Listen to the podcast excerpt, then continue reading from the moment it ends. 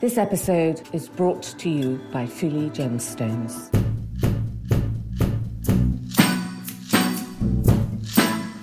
There are multiple reasons that people might buy a watch. One is the whole status feel good factor we've touched upon, but also the sort of memento side of it as well. It's a great way to mark time. For example, I took a watch last night from um, 1972, quite a cult watch. It's a, a red Submariner Rolex, and it would be a perfect 50th for someone this year. Do you know what I mean? And the other thing is the whole investment thing. And I think that that's, of course, it's real. However, I also think that it's used as a huge justification for clients to kind of go, it's a great investment, I can buy that and put it. And the- sentimentality when people get given these things For for, sure. important moments. Well, look what my dad's watch did to me, you know, for sure. Welcome to If Jewels Could Talk. I'm Carol Woolton, the voice of jewellery, an author, broadcaster, and the woman who initiated the role of jewellery editor at magazines like Tatler and British Vogue. This is a podcast for everyone for people who do like jewellery, for people who don't realise they like jewellery, and anyone intrigued by fascinating facts, new ideas, and forgotten histories. So please join me as I tell sparkly tales, meeting all sorts of people, delving into four centuries of jewellery culture, and investigate what's happening now.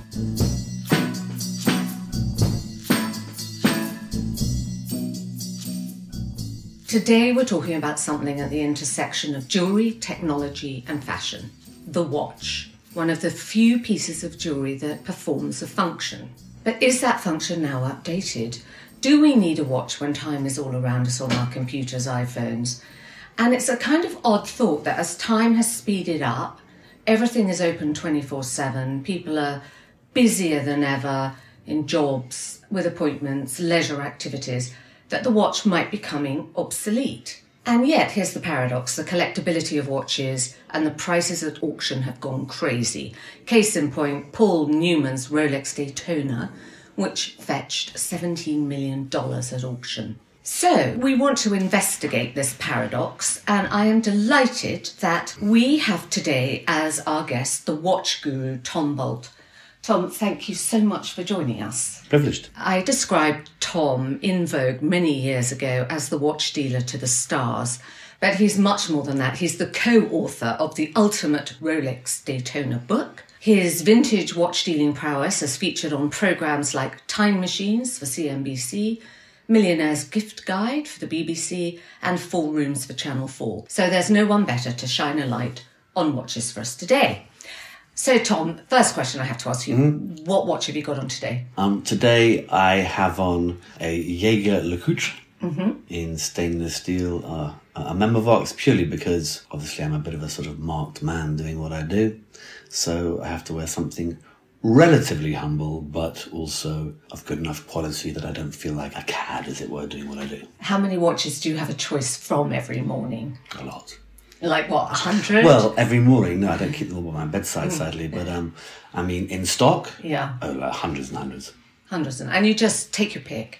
What you, You feel know, like. watches, you know, just now when you were sort of giving your prelim about, you know, is a watch necessary in today's world? No, it's not. In fact, it's kind of daft, really. But I think what watches are, I think that watches go back, they tap into something within our childhood. They tap into that sort of time that we're around the Christmas tree or whatever it is, and you're waiting for your present and your toy, be it a, a, kind of Evel Knievel toy on his bike whatever. It's about toys. I mean, watches are kind of like big boys' toys. And I think that it takes us back to kind of that period of time, which is why I think that watches tap into something particularly, and I'm probably going to get my ass kicked for saying this because I should be including ladies in this, but in my experience, it tends to be fellas that are just more obsessed about watches Well, than ladies. actually, that was something I was going to ask you because what I'm wearing today is a Ralph Lauren stirrup watch because Mm-hmm. I subscribe to the fact that if I'm going to wear a watch, it's got to look like a bracelet because I don't really, as we say, don't need it to tell the time. So I want it to look decorative.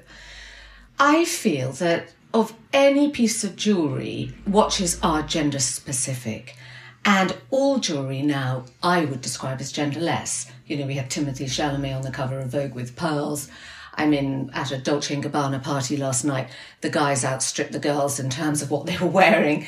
But watches, as you mm-hmm. said, it's very gender specific. It is. Although I totally agree with you that now watches are, go back 5, 10, 15 years, it was all about guys wore big watches, and then you had L Elle Macpherson, sort of like first public person probably to wear like a big gents watch being the gold Daytona, which I sold Elle actually. Mm-hmm. And then bought back from her sometime later and stupidly sold it. It's got an iconic watch. It's always been like, you know, big heavy watches for fellas.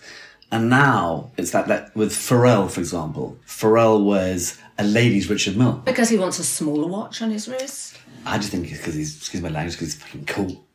you know, and he kind of gets it. And, and often you have to do the opposite to the trend to be cool. He is cool, so I mean, he could strap a banana to his wrist and still be cool, I think. But I think he just gets it that actually we're starting to sort of like recede as far as our kind of fashion size demands as a, as a fella. And so he's seen that early and gone, do you know what? Let's really fast forward that or fast reverse that. Like the Cartier crash, for example, the Cartier crash, which I was very, very lucky to have bought.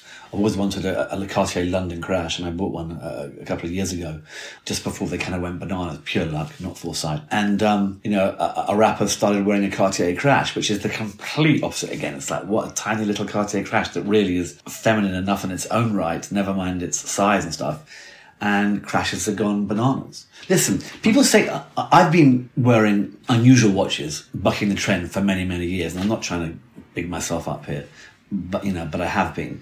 I, I, remember buying the Sultan of Oman's Daytona twenty over twenty years ago, when you couldn't give a diamond watch away. People were going, "What are you buying that for? You got to try and you got to take the diamond bezel off. You got to dismantle the dial. You got to find a new face for it. Why are you buying that?" And it was three times the price of a normal Daytona. I think it was like let's say two, three times the price of a of a normal Daytona. And you know, fast forward, and I sold it for like you know fifty times the price I paid for it because suddenly vintage diamond watches became cool. But what it comes down to is it comes down to a confidence thing. Do you know what I mean? Mm-hmm, like mm-hmm. if someone feels confident and let's say exudes kind of like confidence wearing a certain type of watch, then I think that type of watch can suddenly seem cool. It's all about what you feel the style Good. of the person. Yeah.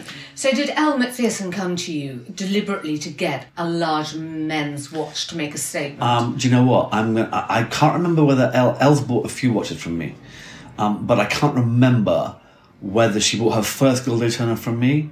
I know that I bought it from her. Eventually, I bought it back from her. But I think when everybody started, Elle was quite cool, and when everybody was sort of like starting to rock the kind of the big Daytona look, Elle thought, you know what, not for me now kind of changed it up. Do you know what I mean?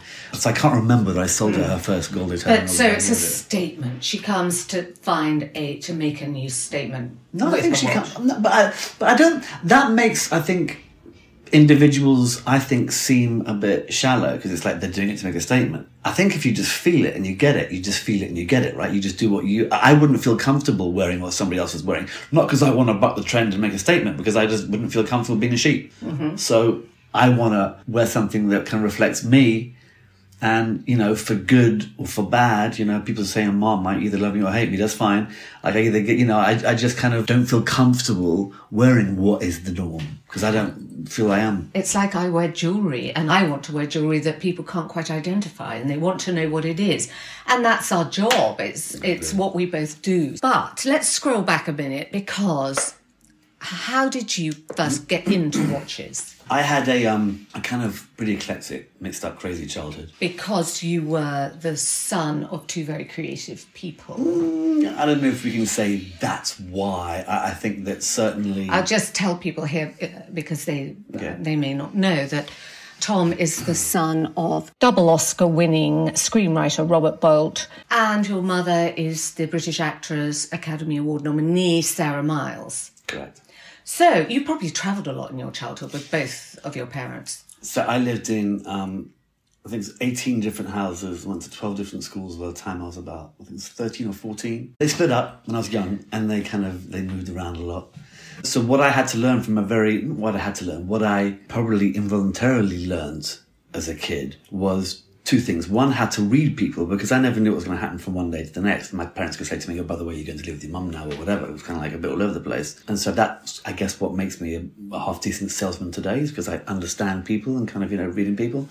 But also, what gave me happiness as a kid was things, be it like a, a, a toy gun, be it a whatever. Just things made me feel better. I remember being kind of one of my endless boarding schools, and you know, like tuck day would come, man, let me tell you that refresher or that, you know, blackjack kind of like chew for me, it was like it was the holy grail, man. It was like they're my things, you know, things make me feel better. Which is probably why I'm again a half decent watch dealer today, is because, you know, one, I love watches, but it's kind of given me a focus and a kind of a direction. But nevertheless, it kind of meant that I'm, you know, I'm sort of, I was a drug addict and an alcoholic as a kid. And I'm now 36 years clean and sober. I think that the direction that watches gave me as a kid has kind of aided to that hugely. As a very long-winded answer. Let me quickly tell you how I got into watches, which was I was working in a warehouse, cleaning houses. I was a school janitor, believe it or not, for, for a while, thinking, oh, you know, this has turned out well. Do you know what I mean?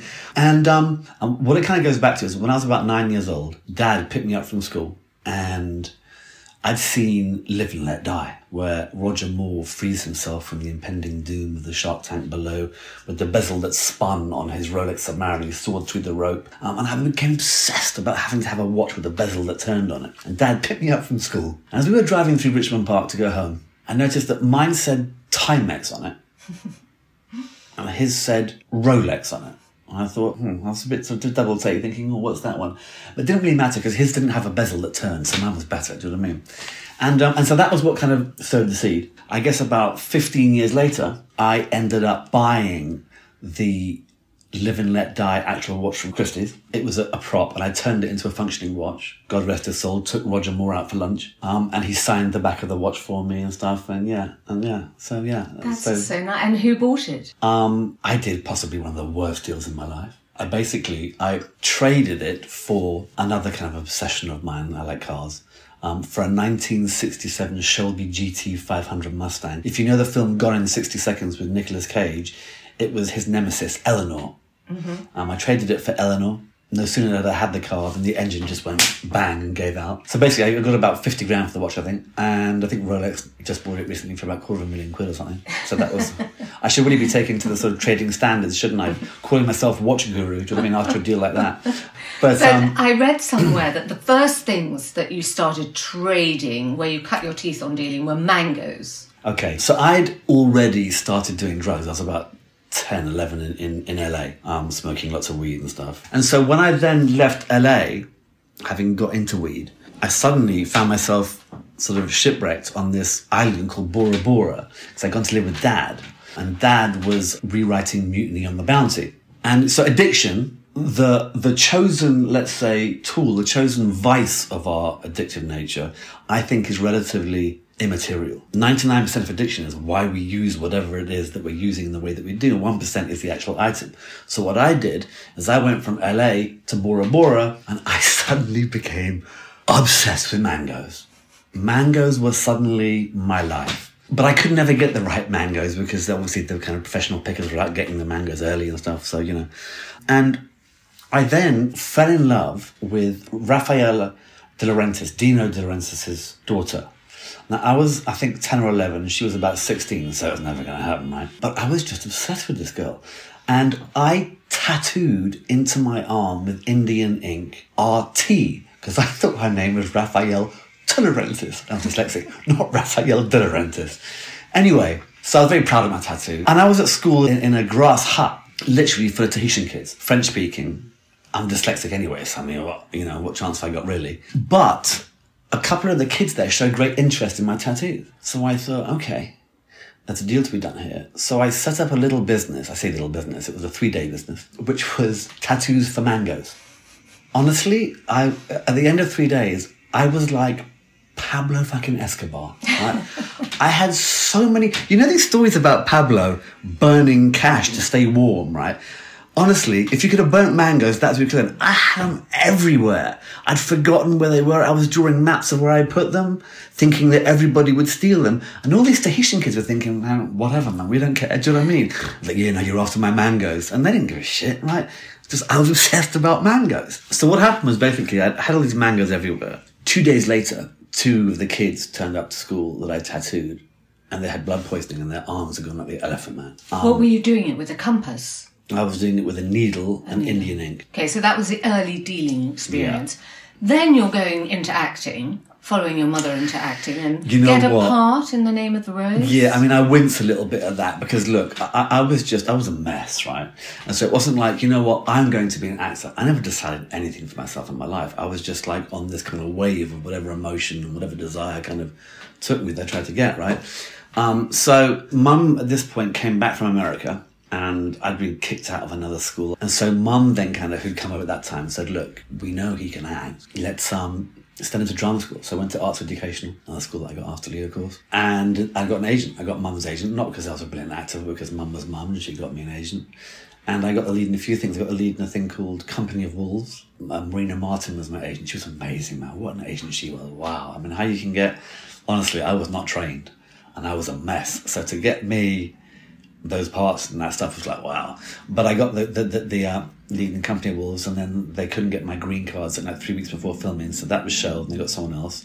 And then I hit it off with the director um, of the film The Name of the Rose. The audition did really well. We got flown out to Paris, withdrawing from heroin. I wandered the streets of Paris. I actually remember it's kind of rock bottom for me. This I wandered the streets of Paris looking to school, couldn't, it was raining, didn't sleep all night, got picked up on this kind of big posh limo in the morning. I was just a mess. I was just a total mess. And the director was just like, mate, I don't know what to say. Anyway, so I was I was immediately transferred back to sort of to London. And they got Christian Slater took that role. I think every time I see him now in a film, I have this little slight twitch. That could have kind of been me. Yeah, it's just like, could have been. Um, but you know what? The sixty thousand pounds is what I was getting for it, and um, I think it'd have killed me. I think it'd have killed me. So you know, Things work out, and you went on to focus on watches. Mm-hmm. And so, what was the first watch deal? So I basically, I, I I suddenly got this bee in my bonnet about thinking, right, when you're a man, you have a Rolex. So I saved up from my kind of night shifts and my cleaning jobs, and um, I bought a second-hand Air King for three hundred pounds, a Rolex Air King. A big bill came in that I couldn't afford to pay. I saw an advert in Chiswick for watches sold, and I met an Italian gentleman who came up to meet me to buy this watch, and he gave me three hundred and thirty-five pounds. I made thirty-five quid. But more importantly, he introduced me to this world of watches, and I was just like, wow.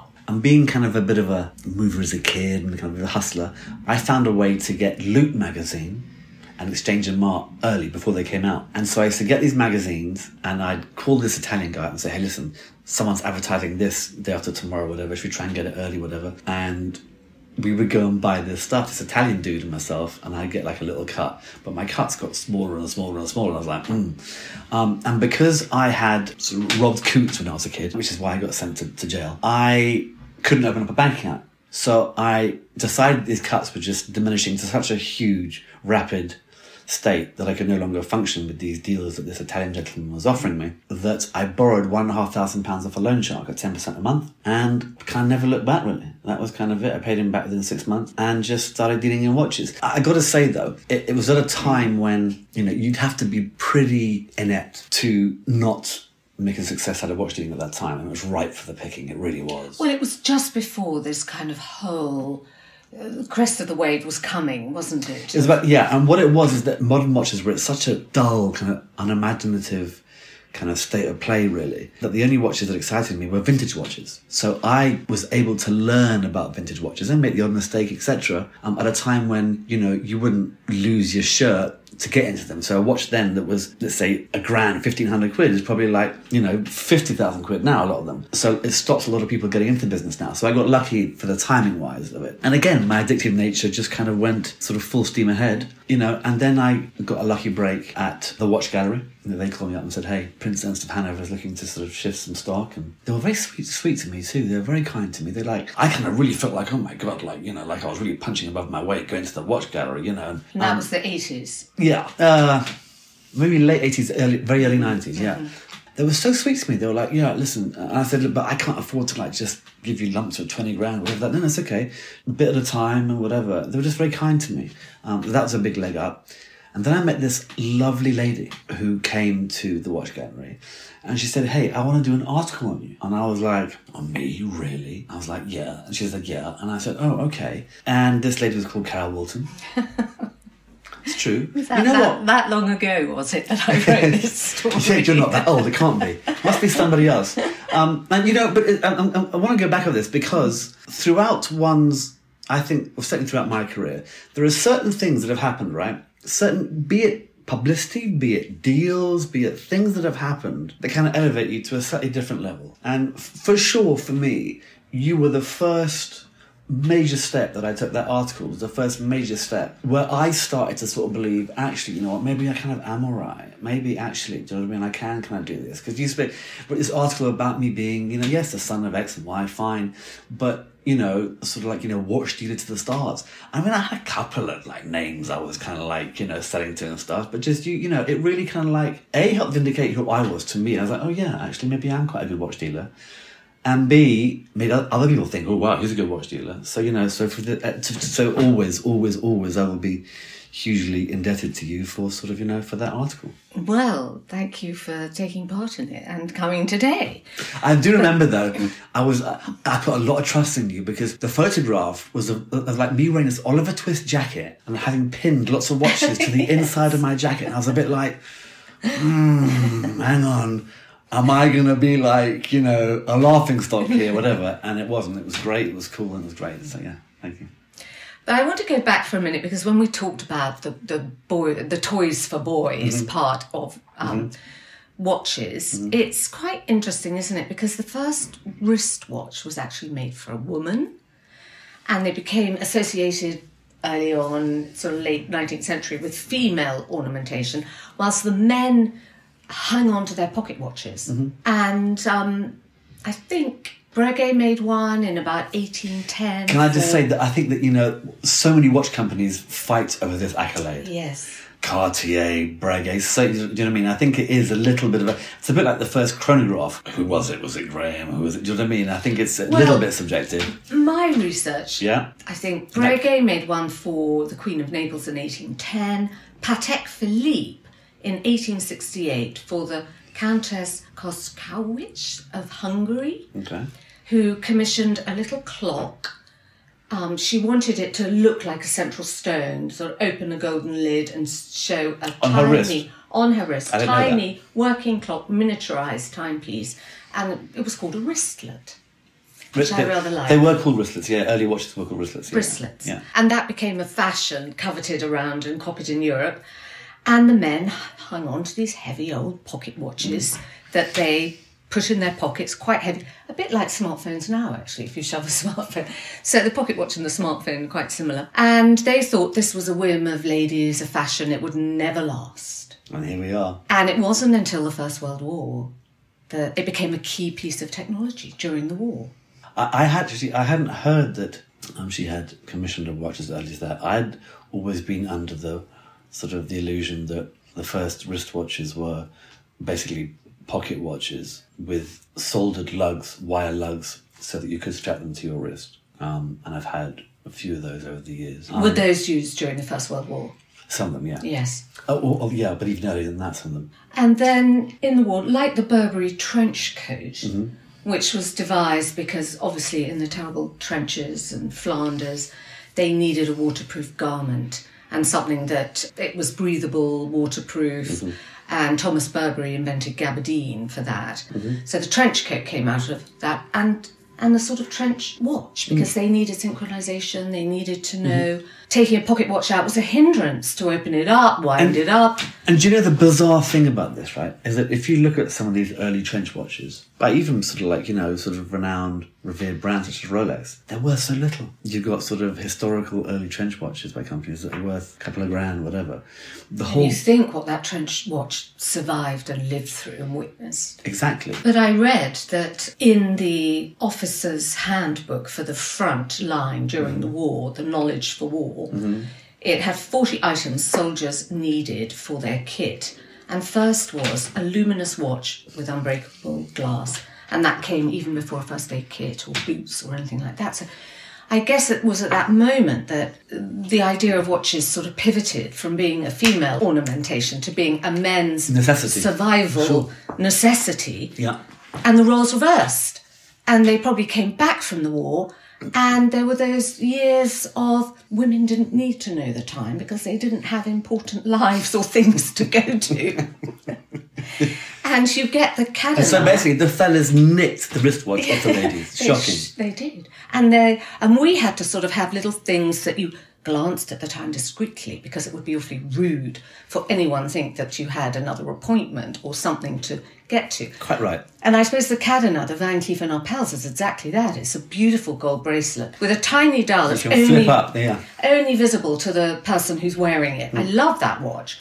But I guess it really was made for women who could just go out to dinner and didn't need to know the time. And I guess it became masculinized, the watch. And that's why I guess these watches have become so symbolic of maleness, ruggedness, bravery, Affluence. affluence. So it goes from James Bond to the sort of banker industrialist. I also think that it's, it's, you know, so much of life is about status, sadly, isn't it? I've heard it said that, you know, that I used to tell a man's standing by his shoes, it soon became his watch. So do men coming to you, are they looking to align themselves with something that speaks about them and their masculine prowess? Um, I think that. I, okay, so there's two types of watch dealing. There's the person that wants the current status symbol, which I'm probably not your dealer because I think that most current status symbols are often a bit naff. And there's the other type of, let's say, client or watch dealer that basically, see, to me, if someone comes to me and says, "Oh, I kind of want one of these," the first thing I do is sort of look at the individual and go, mm, "Okay."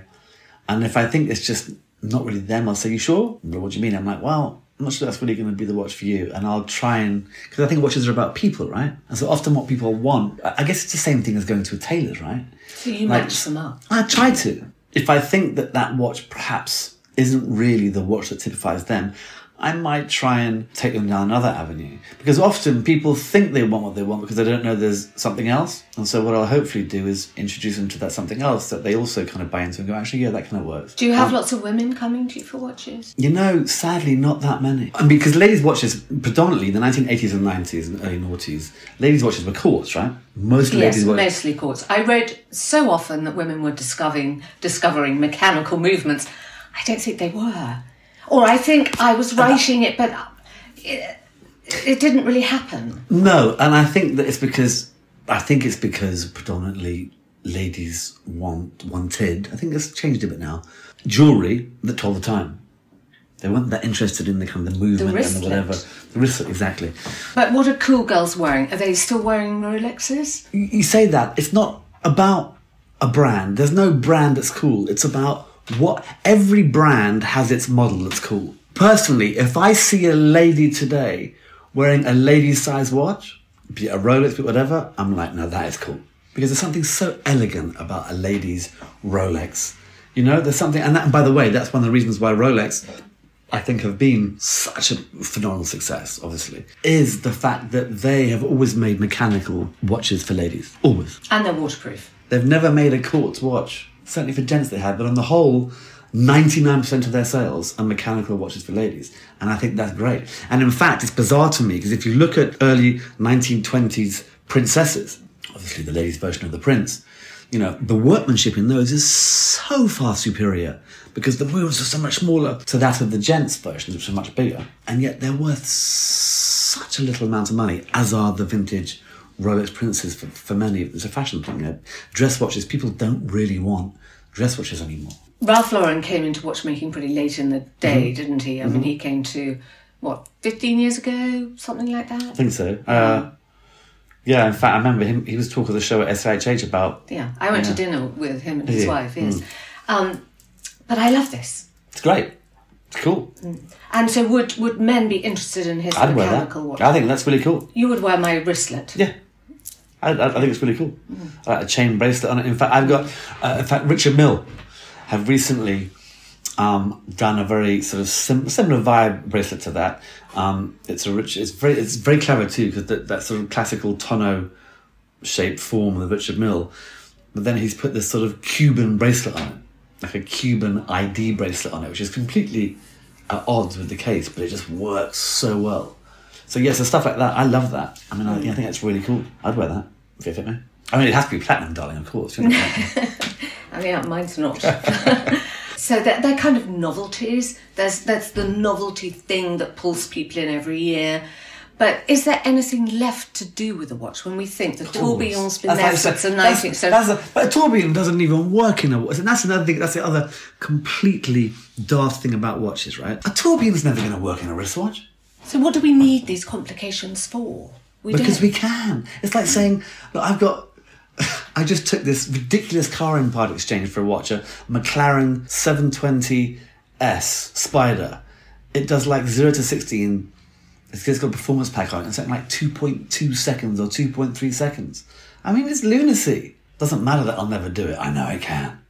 And that's what it's, it's just stupid. I know. It's like a tourbillon wristwatch, right? A tourbillon has been designed for pocket watches because pocket watches are in one position and they can, to a relative degree, counteract the effect that gravity has on the balance.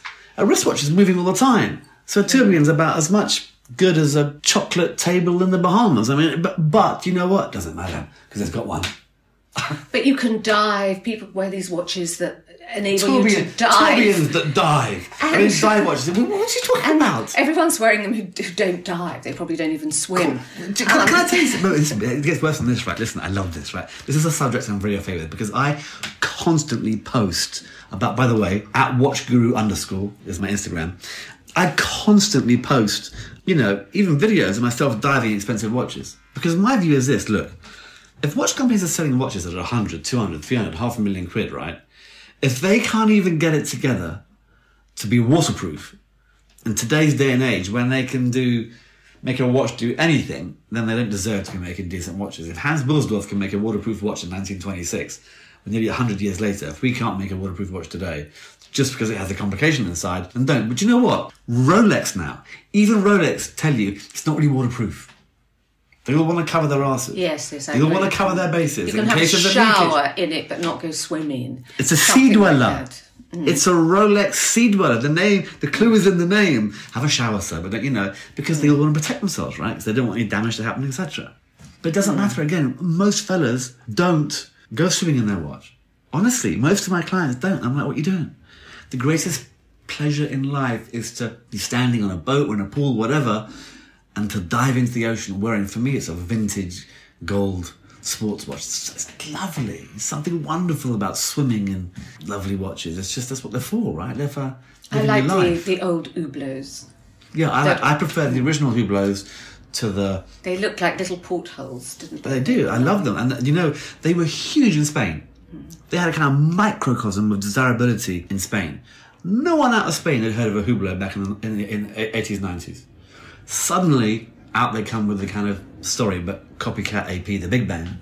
And suddenly, everybody's got Big Bang. That's Audemars Piguet, for anyone listening, Sorry, AP. yes. Audemars Piguet's Royal Oak. McKinsey estimate that the pre-owned watch market will be worth 32 billion in 2025. Okay. eBay are selling a watch every 8 seconds. Mm-hmm. And Knight Frank Luxury Investment Index published in March said that watches were equal best place to put your cash during the last quarter of 2021 because they had an average growth of 16%. But watch dealing can't be that easy. It can't always rise. So, what are the caveats? What do you tell people to look out for when they're buying? Well, that's a great question for the times that we're in right now. I would estimate that watch dealers, pre-owned watch dealers, have doubled in numbers in the last two years, if not trebled, quadrupled even. Because ever since lockdown, and perhaps just prior to lockdown, it was it was starting. Premiums on watches just went bananas. I mean, you could literally buy a let's say a Patek, and let's take a basic Patek Nautilus, a Patek Nautilus for twenty eight thousand quid if you're lucky enough to be allocated one from the shop at retail, and you could sell it for 120,000 quid. You could walk out the door and get nearly 100,000 pounds profit on your watch. With Rolexes, you could get triple your money. So what happens is that, of course, all these so-called dealers, or flippers, I call them, come to the market and they go, wow, and they cozy up to all the, the kind of retailers, take them out for a bit of dinner, lunch, whatever, give them a quick bung, etc., get their watches, walk out the shop and sell them for four times the price. So, of course, that was never going to be sustainable because it's a false economy. Yes, production slowed down in lockdown. Suddenly there was more desirability. People were at home, bored. I'll spend money, etc. So, although it had already started, it really gained momentum during lockdown. And the whole thing just basically has unraveled in the last three months. And I love it. I love it because it kind of sorts the men out from the boy. You know, another thing about watches which is very interesting, right, is boxes and papers. When I first started dealing in watches, box and box were nice, but it wasn't the be all and end all, right? It was like just a cardboard box and a paper. But the reason why papers and boxes have had such premiums and values added to them in the last seven to ten years is because most watch dealers haven't got a clue what they're meant to be looking for. They couldn't tell you what the hallmark should be on this watch or that watch, whatever, so that you can tell whether the watch is genuine or not. Hence, they feel so much better if it's got its original box and papers. So basically, no one really has had to have any knowledge as such to get into watches recently because you go into a shop, you buy it, it's worth a premium. Now suddenly it's over, and by the way, there are people hurting. I know people that have borrowed money at two and a half and up to four percent a month to get into the whole watch game. So you've got a lot of money. Hmm. And suddenly the stock they're holding is worth half and they are in trouble. So it's very interesting times right now to see what's going to happen with watches. All this kind of like trendy sports stuff is kind of like on the way down. Uh, the premiums are on the way down. So we're kind of back to like last night I was with a client of mine, a Kuwaiti client of mine, who's one of the biggest collections in the world. And um, it was kind of back to old school dealing. I took this complete diverse collection of watches. I took some 1930s Panerais, some contemporary Pateks, and it's really back to kind of like base values and what stuff's worth, but knowing enough about everything to kind of like, you know, to sort of to piece it all together. It's great. I love it. So, three top tips for men or women looking to buy a watch. Come to me, come to me, come to me. um, uh, these are tips. Um, Trust your dealer. ah, if you're good at spotting decent people, yes. There's a lot of rogues out there. Um, You know, know so- the watch you want that you want to buy. No, because often I think that's probably the wrong watch for that person. And that sounds really arrogant. Who's a dealer to tell mm. someone's wrong watch? What I mean is that I I genuinely think that look, a little a little knowledge is a dangerous thing, right? My first tip would be if you don't know a huge amount about wristwatches and you have a little humility about you, be open minded. Be open minded about what you think you want because there might just be something out there that you didn't know existed that might be cooler for you is the first thing I'd say. The second thing I'd say, and I have to be responsible, is be careful. If you're of an addi- most watch collectors are pretty addictive by nature. I use watch collectors in the term of like, you know, people that got 10, 20, 30 watches. They're pretty obsessive characters, right? Which is why I tend to have done okay because I kind of am a watch pusher. And so, you know, like I used to have a, a thing on my website, which I should probably put back again, which was watches below, I think it was below £20,000, which was Watch Fiend, and watches above £20,000 is Watch Guru.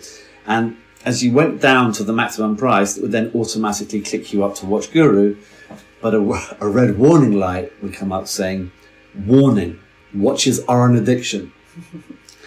Do you really want to go to this next level because it can lead to potential divorce, etc. And people sometimes buy them that they just probably shouldn't be at that time.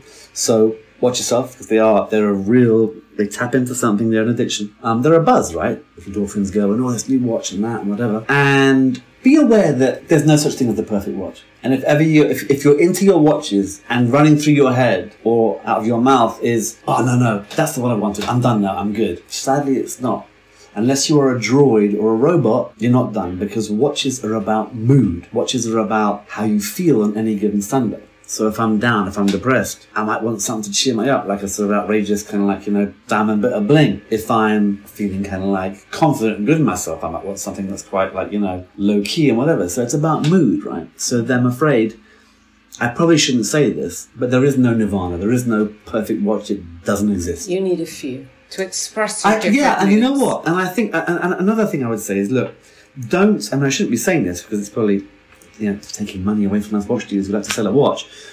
But you know, watches are about covering the bases of your potential different moods. Sometimes you might want to be a bit blingy. Sometimes you might want to be dressy. Sometimes you might want to be a bit rock and roll. And it's remembering that just because, and, often the, justification to buy another watch is to part exchange the watches that you got. Problem with that is that if you go to the dealer on any given day feeling that mood, at that time, those other watches might seem surplus to requirements, right? Because you want your new watch. Remember that the mood's going to change, and at some point you're going to go, man, I wish I had that watch. So try if you can and be restrained enough to cover the watches that you want for your moods, to cover a rounded collection. And then if you wish to kind of like swap in and out of each genre and upgrade each genre, but try and cover the bases for your moods, because that's kind of what it's about, really, I think. And is there a technology that's coming, a new technology that will need for this century that will become the must have, like the tourbillon for this century? You mean a complication? Yes. In my view, no, and I put myself in this bracket,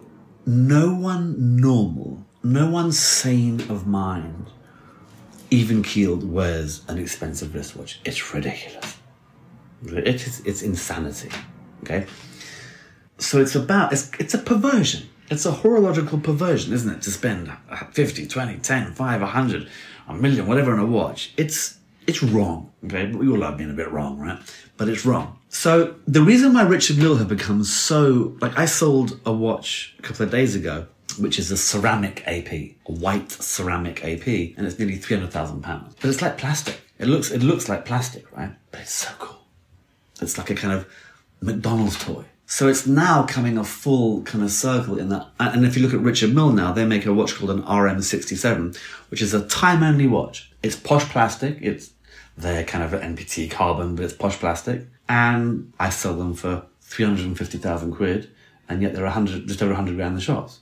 And it's the perversion that people go, oh, you know what? It's plastic. It has no complications. It kind of makes it even cooler. Cause I, and it's not just a show off thing. It's because there's something weird. Again, I think it goes back to this whole toy thing. Plastic toys, whatever.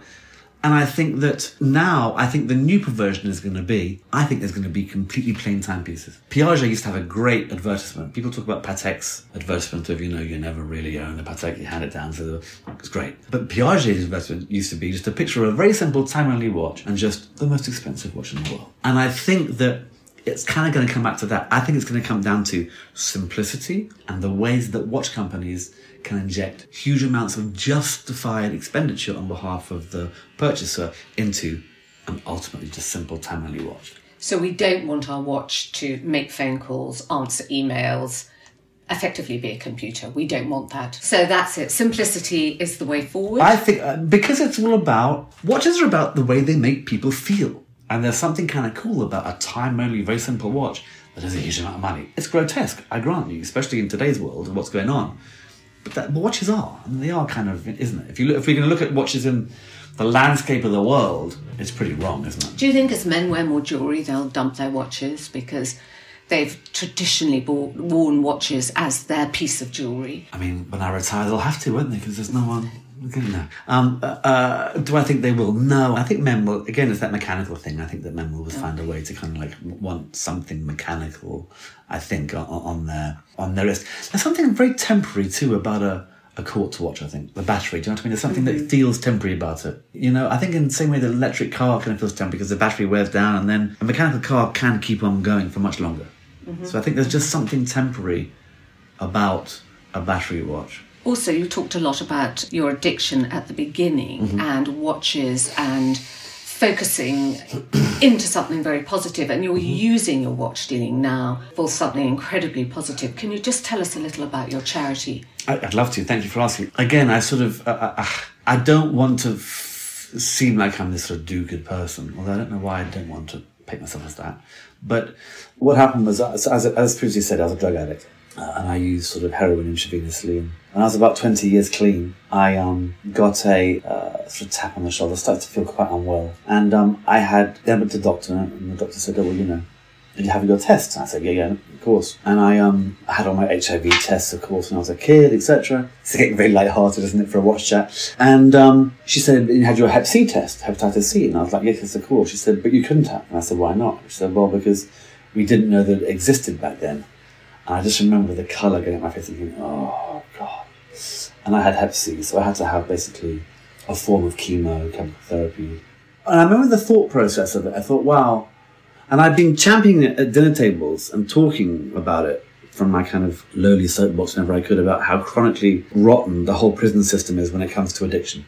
Over 50% of people in life being there for drug or alcohol related crimes, yet they've never heard of a program or a way to stop, etc. You know, the whole and the revolving door of reoffending coming back in and stuff. And um, and so basically, I, I got a chance to turn my life around because I, as I said, I sort of I'd, I'd um, kind of defrauded Coutts, and when I left, I was facing up to three years, and I got out of it because, in effect, my dad had enough money to send me to rehab. And when I left, I thought, wow.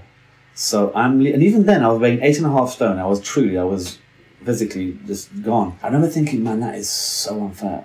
that all these guys that I've met, I get a chance to sort of turn my life around and they stay because their old man hasn't got enough money to send them to rehab and the judge hasn't taken pity on them. You know, and what I learned when I was in my brief incarceration, what I learned about how it all works, just so rotten. It's so, I um, panicked. I thought, oh my God, my thing wasn't I'm going to die and leave behind my five year old son. My thing was, what have I done? What are people going to say about me?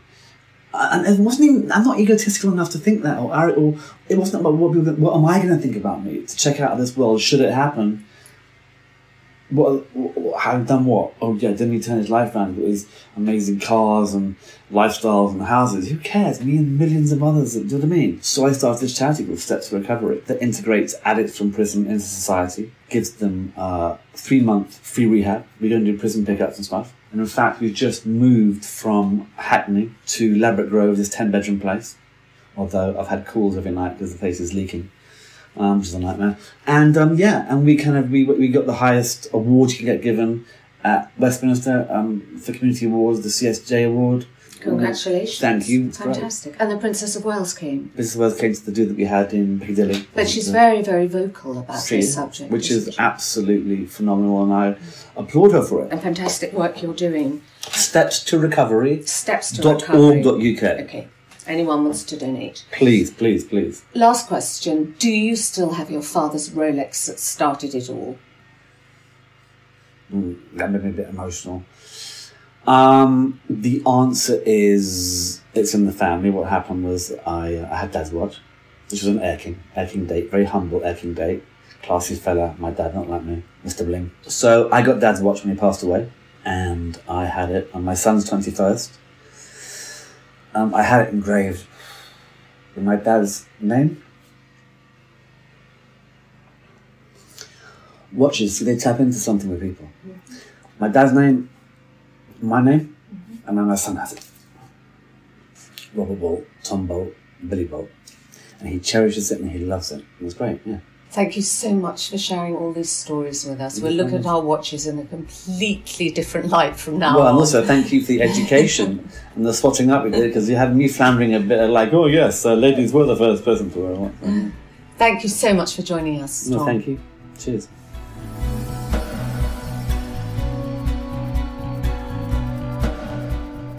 Thank you for listening. For this and other episodes of If Jewels Could Talk, please go to our website, carolwoolton.com slash podcasts, and share it any way you can.